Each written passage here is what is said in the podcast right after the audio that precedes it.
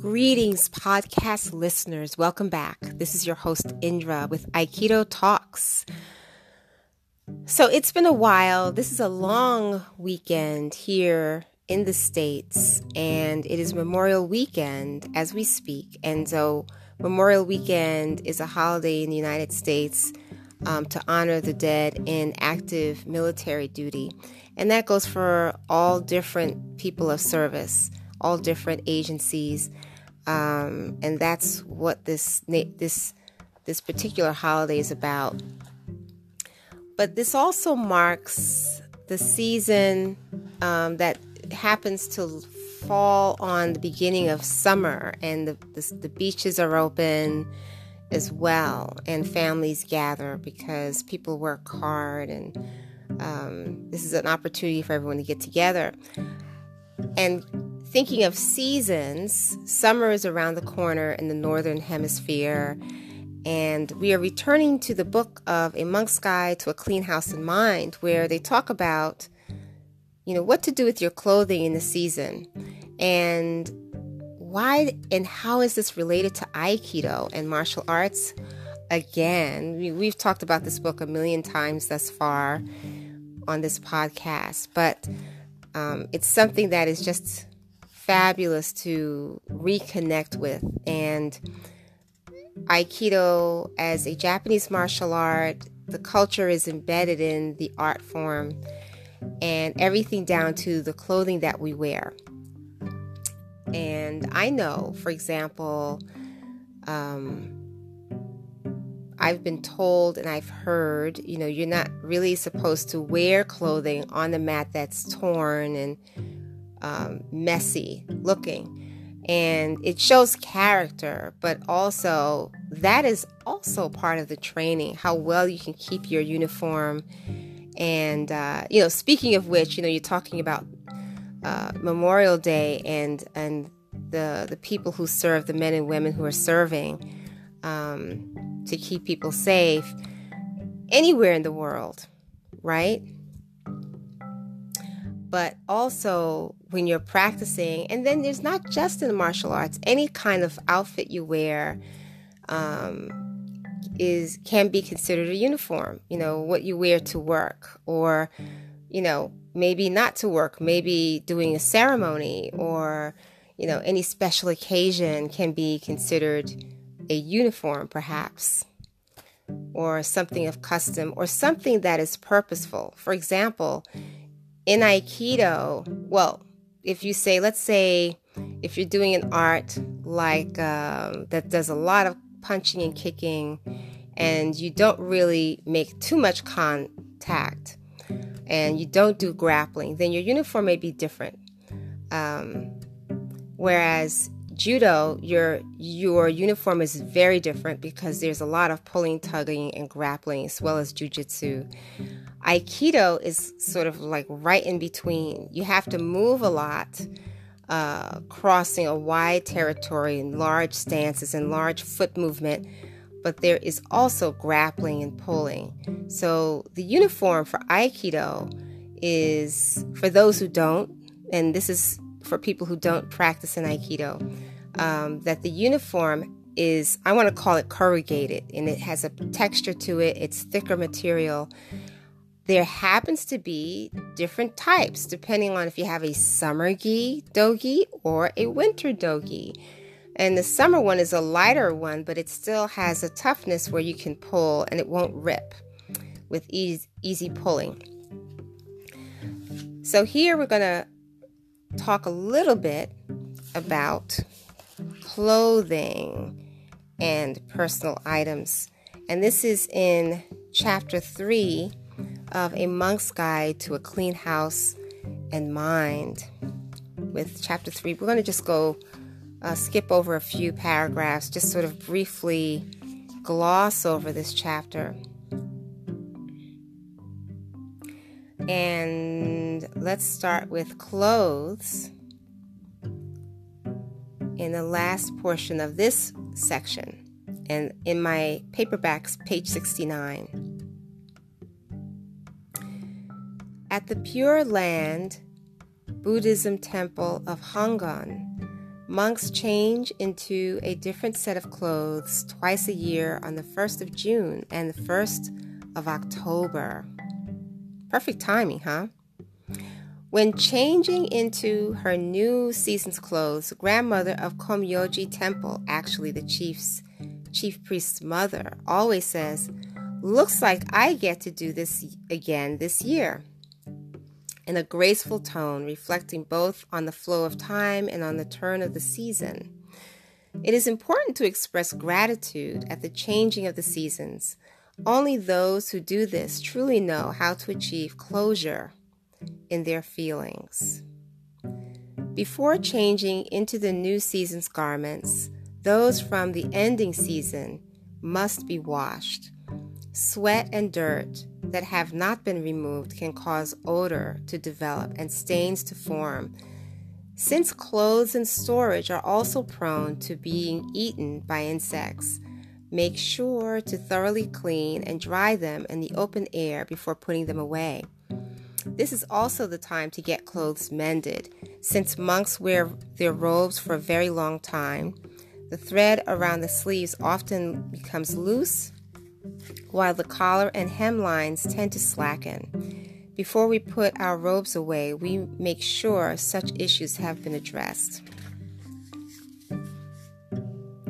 Laundry. In this day and age, doing the laundry without a washing machine has become unfathomable.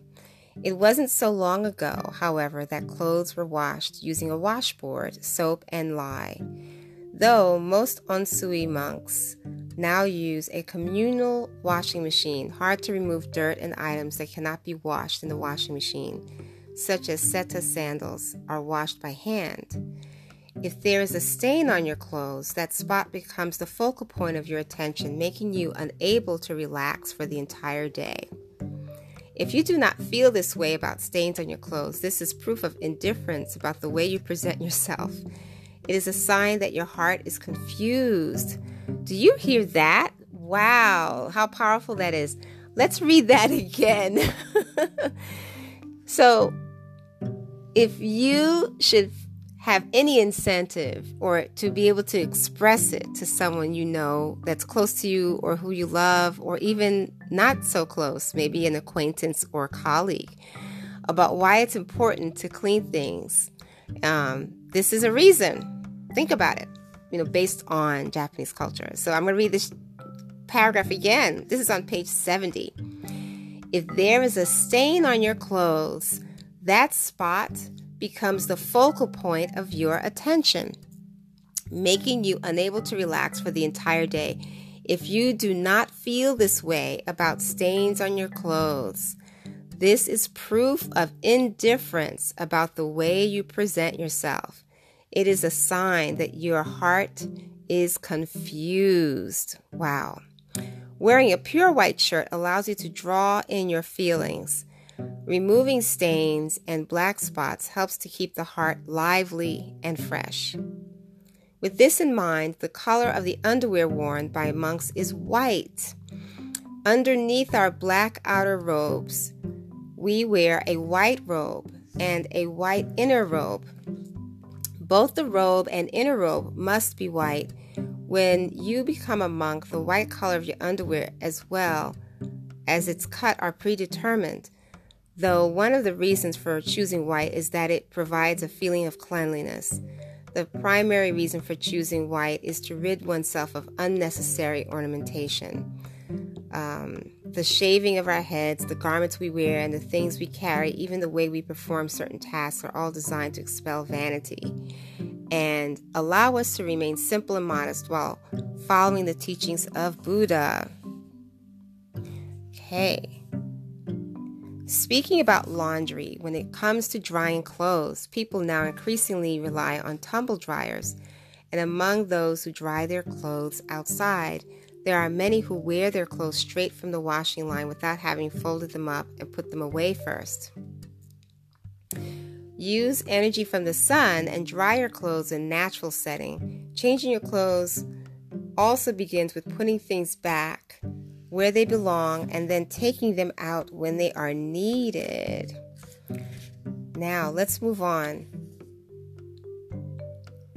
um, how to do the laundry. We're going to just pick a small excerpt from here. For monks, the most common types of stains are ink stains, tea stains, and soup stains. Ink and tea stains are usually found in smaller areas of clothing. Um, to remove a stain, lightly dampen the spot and then wash it with soap. Once you have rinsed it with water, the stain usually disappears, but in cases where it won't budge, use baking soda or natural bleaching solutions to remove it. We're going to move on to storage storage. So, because we're at the beginning of the season, here we go. Now that we have taken care of washing, drying, and folding the clothes, it is time to store them. But first, insect repellent needs to be prepared. The insect repellent we use in temples is either the unscented kind or incense purchased at a traditional incense shop, perfumed with naturally extracted camphor or else Japanese cypress tree essential oil. When monks change into their new season's clothes at Komyoji Temple, insect repellent is purchased from a long established incense shop in Kyoto. The best kind of wood for your wardrobe is Paulownia wood. Paulownia wood. And Paulownia is so good at keeping insects at bay that some temples with Paulownia chests go without any insect repellent at all. Of course, wardrobes made out of paulownia wood are not inexpensive, so you may hesitate before purchasing one. However, high quality furniture does last a long time. So if you're thinking of hanging handing down such a piece of furniture down as an heirloom, paulownia wood is worth considering. And that we will be right back.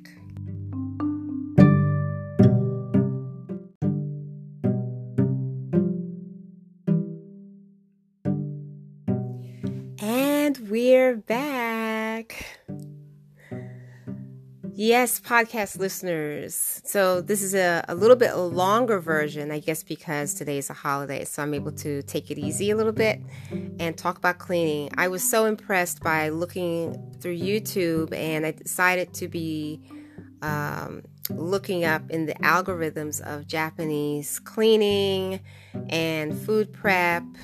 Um, and so there's also, I, you know, there's there's also one. There's a channel that I really love that talks about food and how they're cooking and cleaning. Called I think it's called Hamimommy, um, which is a, a, a, YouTube channel. I think it's Korean, and I love that channel too.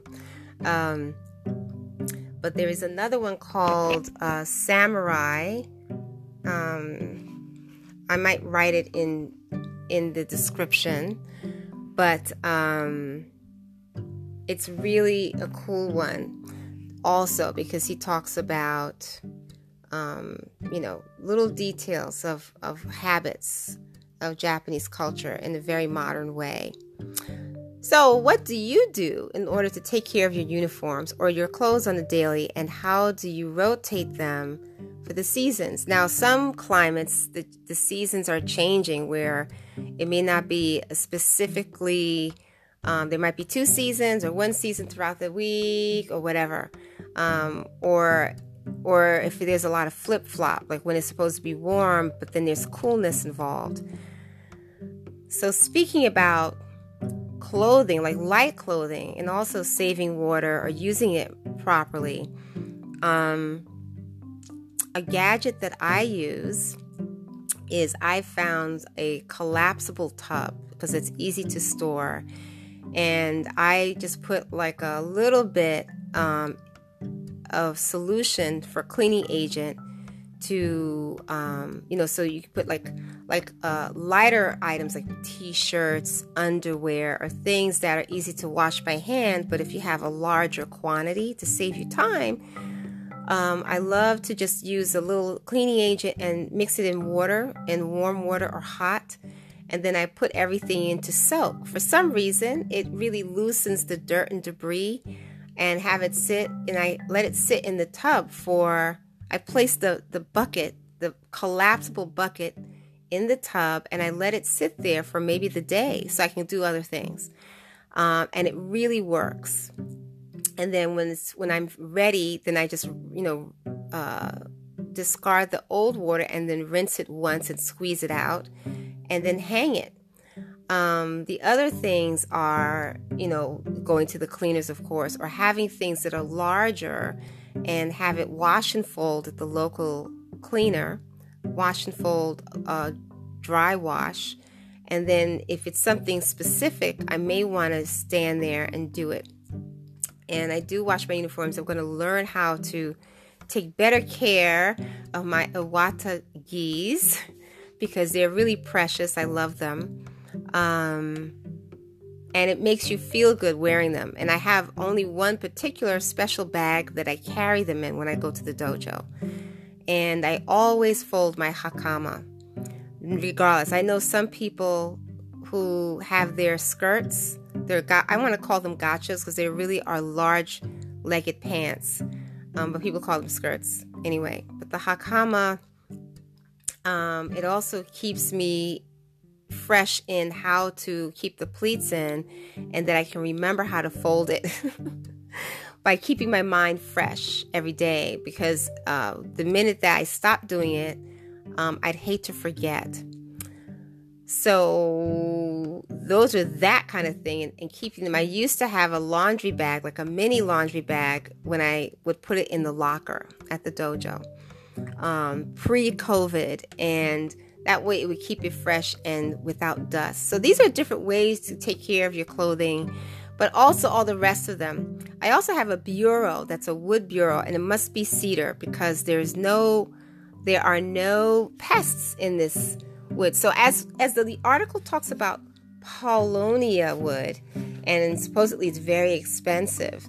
But um, I agree. Anything that you want to invest in that's going to be for for your life that you can pass down to your family and loved ones. You know, get something that will last forever. Um, and then you could use less, and it's it's uh, sustainable because you don't have to use toxic chemicals. These natural things will prevent moths or other pests coming into um, your clothing, and you never have to go and buy something again. You could just take care of it, and your mind is clear about where your items are and um, my extra uniform, my extra hakama is in a drawer in the bureau, in the bureau, in the in my wardrobe where it has its own special drawer and belt as well that will always stay fresh and beautiful. And it just gives you great pride. So when people tell you, "Oh, it's just clothing," no, it's more than that. And when you're doing something with clothing that really means a lot, um, to you, then it changes your mindset completely.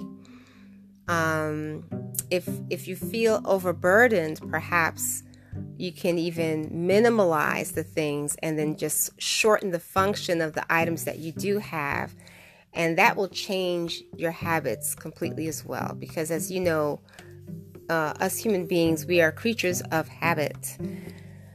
So that's it for this special this special podcast today of talking about cleaning once again about clothing and uh, our uniforms and everything that we possess that once we have something that we can really take the greatest of care with it which is beautiful so without further ado my dear friends enjoy the rest of your day or evening wherever you are in the world. Until next time